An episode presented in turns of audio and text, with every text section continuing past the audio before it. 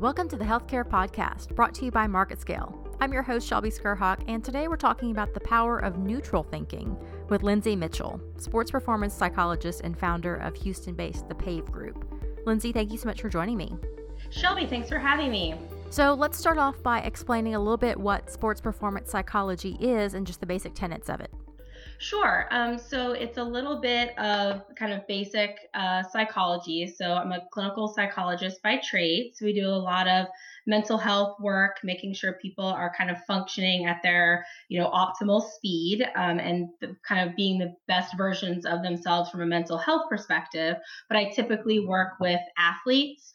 Um, now that can be athletes that are currently, you know, playing a sport or prior athletes that are kind of taking that mental mindset that they used on the field and kind of um, bringing it into their everyday life. So it's basically making sure our brains are kind of mentally stable and then taking that stability and pushing it to kind of an elite performance. So that can be in sports or you know in kind of the business world as well yeah, so just the way that athletes take care of their bodies to perform at the very highest level, um, you are helping them take care of their minds so they can perform at the very highest level, right? Absolutely. And such a connection, especially with athletes when it comes to that mind body you know connection as well so just kind of helping people connect the dots so they can you know be elite performers right well so you you see a lot of uh, mindset talk within uh, within the athletics or the sports community because there has been such a, a proven connection between the two. Uh, what our topic is today is the power of neutral thinking. So you know i think most of us have heard or at least um, people that are familiar with personal development they've heard of the power of positive thinking that classic norman vincent peale book from the 50s mm-hmm. But the way that I understand it is that neutral thinking isn't exactly a take on positive thi- uh, positive thinking because it's more about a a, a positive mindset. Uh, explain that difference to me. Sure. In the, you know, exactly like you said, the power of positive thinking has been around for a very long time. Um, I hope that I come up with a concept that sticks around as long as right. um, power of positive thinking has. So it's just a really um, small kind of twist on that concept. So, you know, p- positive thinking is kind of getting yourself that kind of fake it till you make it approach. You know, keep telling yourself that you're great. Keep saying, you know, I can be the best. I'm I'm the best at this in this moment, which is not necessarily a bad way to think, but our brains are starting to get smart enough to know that we're lying to ourselves. Because basically, there are just some days that I may not be the best person for this job in this moment, but it doesn't mean that I still have to perform.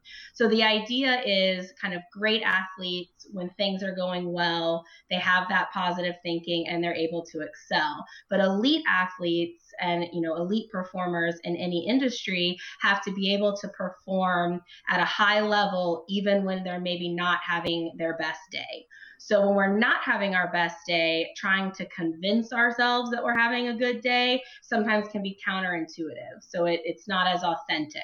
Like you're the best out here. Maybe I'm not. You know, maybe I'm brand new. Maybe I'm having a tough day. Maybe I'm injured. Maybe I've got some personal things, you know, that are kind of weighing heavy on my mind. So what neutral thinking is fact based thinking.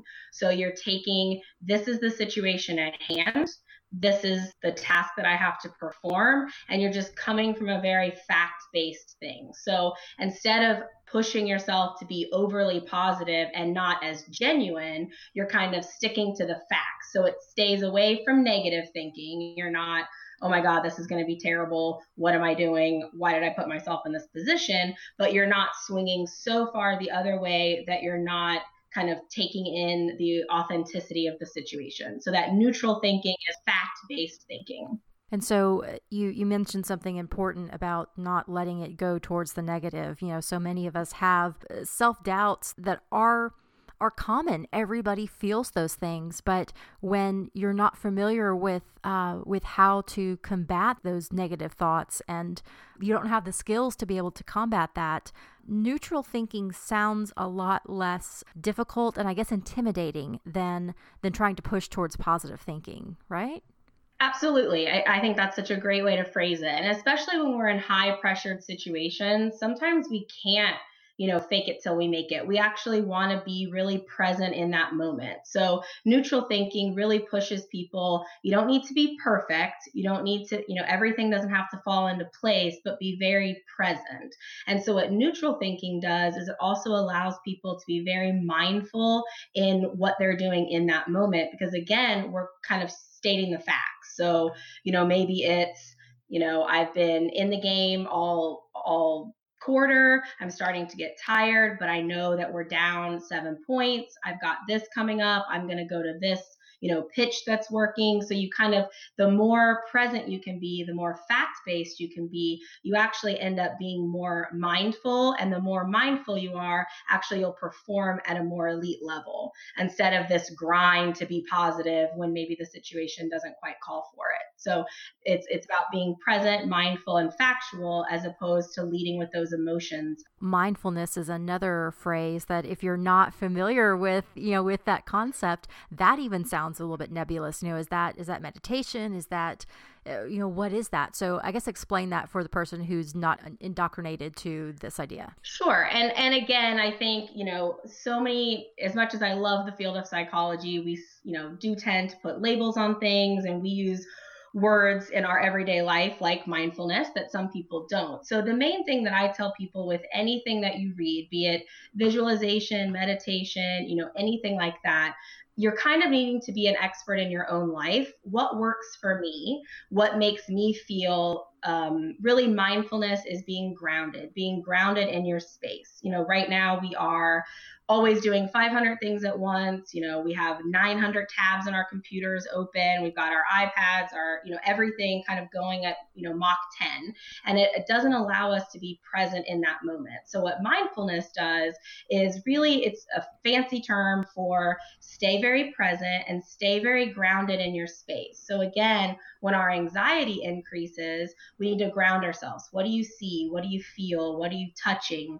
Um, you know, is it the air on your face? Is it the, you know, the hard desk that you can put your hands on? Anything to ground yourself in the space, which allows you to be present which increases your awareness of what's going on. Like how many times people are saying, I drove to work and I don't even know how I got there. I was kind of on autopilot. Or, you know, I was introducing myself to this person and I totally blanked on their name because I was worried about my handshake being strong enough. So we kind of lose focus on that interconnection with other people as well as connecting with ourselves. So mindfulness is just a way of saying, I'm present, I'm here, I'm acknowledging, you know, what's coming up? What's my physical body telling me about my day? Do i feel tired? Does my stomach hurt? Does my head hurt? You know am i feeling more emotional? Am i feeling more sensitive? So basically checking in with yourself at the beginning of the day throughout the day and at the end of the day can increase just where am i at at this moment. That can then allow you man i'm feeling a little down today which means I'm probably going to be prone to more negative thinking. So I'm really going to try to stick to the facts of my day and really be very factual and kind of just plug through a day that maybe you're not feeling at your best. Whereas if you wake up and you're like, man, I feel amazing. I check in with myself. I do like a little body scan. I do a little visualization or, you know, do a deep breathing exercise. I'm like, man, I feel great. You know what? I'm going to be super positive today and kind of take that you know positive approach. The thing to, to remember is what works for you and that's going to change each and every day. It's not always going to you know be the same routine. Our minds are, are complex and we're taking in so many different messages. So the more in tune we can be with ourselves that day the higher we give our chances of, of functioning at kind of a more optimal performance level. So when we have those mornings where we wake up and and we pull the covers back and we're like nope nope, don't want to do it. And you pull the covers right back over your head. I guess then you're saying the first step is really uh, practicing mindfulness or basically just checking in or checking your emotional temperature. So is that asking yourself, you know, what am I feeling? Why don't I want to start this day? Yeah, and it can also be, you know, what do I need to do for myself in the next five minutes to show myself a little bit of kindness. You know, in our world, everyone's always taking from us. We're always having to kind of provide all of these things for people. So if you take a minute to treat yourself with some kindness, so that can be I'm going to let myself sleep, you know, an extra five minutes, or I'm going to, you know, make myself a really nice cup of tea in my fancy cup that makes me think of when I was, you know, out with my mom shopping and we bought it, you know, something that you can treat yourself with kindness. So, you know, another thing that we always talk about is self care. And people instantly say, well, I can't afford, you know, a 90 minute massage.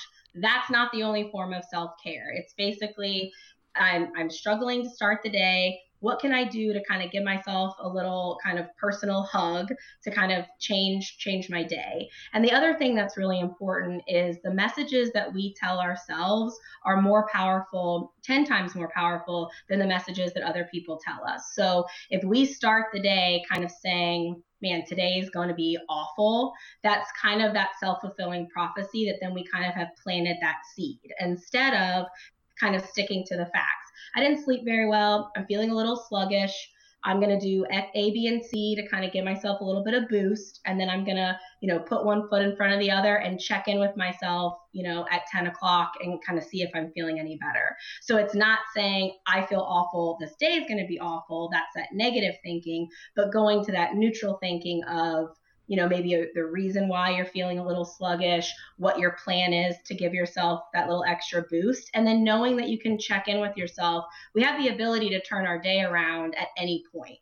And that's where that mental toughness is that I'm able to perform at a pretty high level, even when I'm not necessarily feeling my best, because I'm kind of trying to do all of these things that give myself that, that extra edge to kind of get through the day this application i mean it's it's helpful for athletes but of course it's helpful helpful for anybody um, anybody that is trying to improve the the i guess the self-care that they practice and you know lots of five minute little moments uh, that in which you kind of check in with yourself and maybe like you said i like that that phrase like kind of give yourself a hug. Why do non-athletes need this skill so much yeah, I think the the great thing about athletes and looking at elite performers is that even as a non-athlete, we can use that mental mindset and that mental toughness um, to get through any sort of adversity. So athletes are such a great example to look at with just the barriers they overcome. You know, these things that they push themselves to that they didn't even think that they can do. So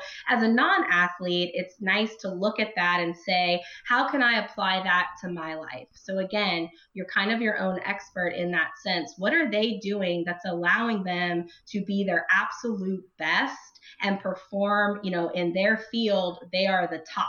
So what is my performance, you know, playing field, quote unquote. That can be your job, your personal life, you know, whatever that may be. In what area do I want to be an elite performer? And then taking some of those, you know, tips and tricks that athletes use you know, giving great care to their body, giving a chance to reflect. You know, that's something that nobody really does at the end of the day you know what did i accomplish today? What did i reflect on? How did i treat myself with kindness? I'm not going to beat myself up on the things that i didn't do but i'm going to set a goal for maybe something that i want to do tomorrow that i didn't get a chance to get to today. And i'm going to celebrate those things where i really excelled you know in that area. And that's something that athletes do really well. They go back and they look at game film or they talk to coaches and they get feedback. So as non-athletes we're kind of our own coaches and we're we're kind of at the end of the day you're playing back your reel of tape and then using you know those things. So a day is not good or bad. It's what did i learn from today that's going to make me that much better tomorrow? And what do i need to do for myself to recharge my battery in order to perform you know time after time day after day you know in some like really high you know situations? So positive thinking doesn't necessarily always work, but we know that negative thinking works 100% of the time in a negative way. So as long as we can kind of avoid that, um, you know, beating ourselves up is just kind of on trend right now, and really trying to get athletes and non-athletes to shift away from that um, and learn, be more aware, be more mindful, cut yourself some slack because if you don't, I can guarantee you nobody else is going to, and just strive to get that much better every day, which is a very athletic mindset that you can transfer into a non-athletic space. Right. I know the author Brene Brown. Uh, she she does a beautiful job of explaining how to. Well, she talks about being vulnerable, but really she's talking about just stop beating yourself up over all those little things. She calls them. Um, I'll, I'll use the PG version.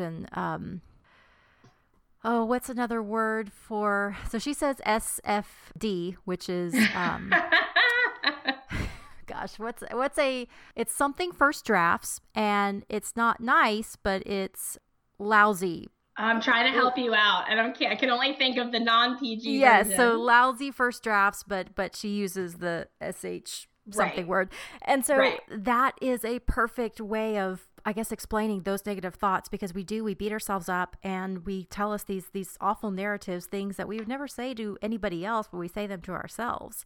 So why why do we do that? I mean, I know that there's plenty of psychological reasons why we would start to go down that negative thinking path, but I guess just from, you know, from a base level, why do we have that tendency and how common is it? Because I think that's something that people don't realize is that we all feel that, all of us, all the time.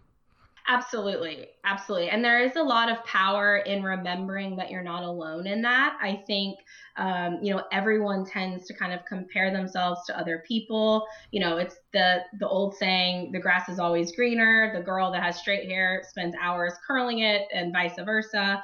Um, but that that essentially i think it started out as a really great place of let's strive to be better. You know a lot of people think if they're just present and they're very content in their life that that means that they're stuck or complacent.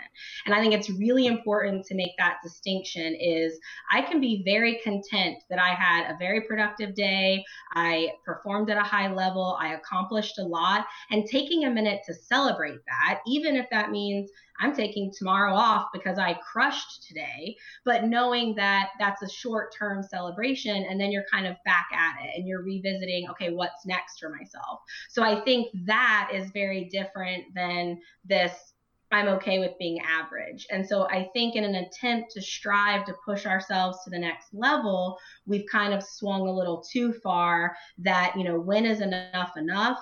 When is it okay to say, I did a good job? Um, you know, being stressed, being busy, being overworked, having a gajillion things to do is just on trend. And we need to really shift that. It's okay to have days that are busy. And it's also okay to say, I did a really great job. You know, there's humility and there's teamwork and giving other people credit. And there's also a time to kind of celebrate you and it's okay to kind of do that. So it's very common. And I think you know, I, I really try hard not to talk negatively about social media because I feel like sometimes it can get a negative rap and I think it has a lot of positive implications. But it's very easy to compare ourselves to the picture that we are seeing on our screen or the vision that we have of other people. So the more you can stay in your lane and not compare. So typically that beating ourselves up is when we're trying to compare our lives to other people's lives. And I think it's really important to remember we're the only person that knows what we're going through and as much as you try you're not sure what other people's you know lives are like good or bad. So staying in your lane kind of focusing on yourself. What can i control? What can i not control? What am what am i in charge of? What am i not in charge of? And again i think it's that staying very present and very focused on these are the facts of my day these are the facts of my life these are the things i did well these are the things i want to improve on um, and just kind of feeling not this need you know to beat ourselves up. And it's okay at the end of the day to say i did not have a productive day i was not the best version of myself today. But instead of focusing on that, okay, I learned that about today. So what am I going to do different tomorrow to make sure that I don't repeat that behavior? So spending a lot of wasted energy, you know, our brain only has so much power. So when we kind of stay stuck in those negative thoughts, it's not going to get us anywhere. So, you know, we beat ourselves up and then at the end, all we feel is exhausted and really negative. So instead, I acknowledge that this happened. I acknowledge that this was not an amazing moment what can i learn from it? What am i going to do differently when i'm faced with that you know opportunity again? And so you're constantly moving forward and you can move forward and you can be very factual that it may not be amazing but i'm not going to waste a whole lot of energy on something that happened in the past. I'm really going to stay focused on the present. Very common and super easy to get in that trap and the problem is we connect with other people sometimes you know that that ad, uh, age saying of misery loves company. And we kind of stay in it and everyone's talking negatively and we're surrounded by you know sometimes negative news and things like that and really taking a step back i'm not going to fall into that trap because i'm better than that i'm an elite performer i want to go to the next level which means i can't stay stuck in this beating myself up. I'm going to give myself a little hug, treat myself with some kindness, take some learning opportunities into the next day. And I'm not just going to be a great performer, I'm actually going to be an elite performer and keep moving forward, you know, despite a tough day. Lindsay, thank you so much for joining me. Thank you so much for having me. And thanks to you, listeners, for listening to today's episode. If you'd like to find out more, listen to previous episodes, you can head to marketscale.com slash industries. Subscribe to articles, videos, and podcasts. Until next time, I'm your host, Shelby Skrhak.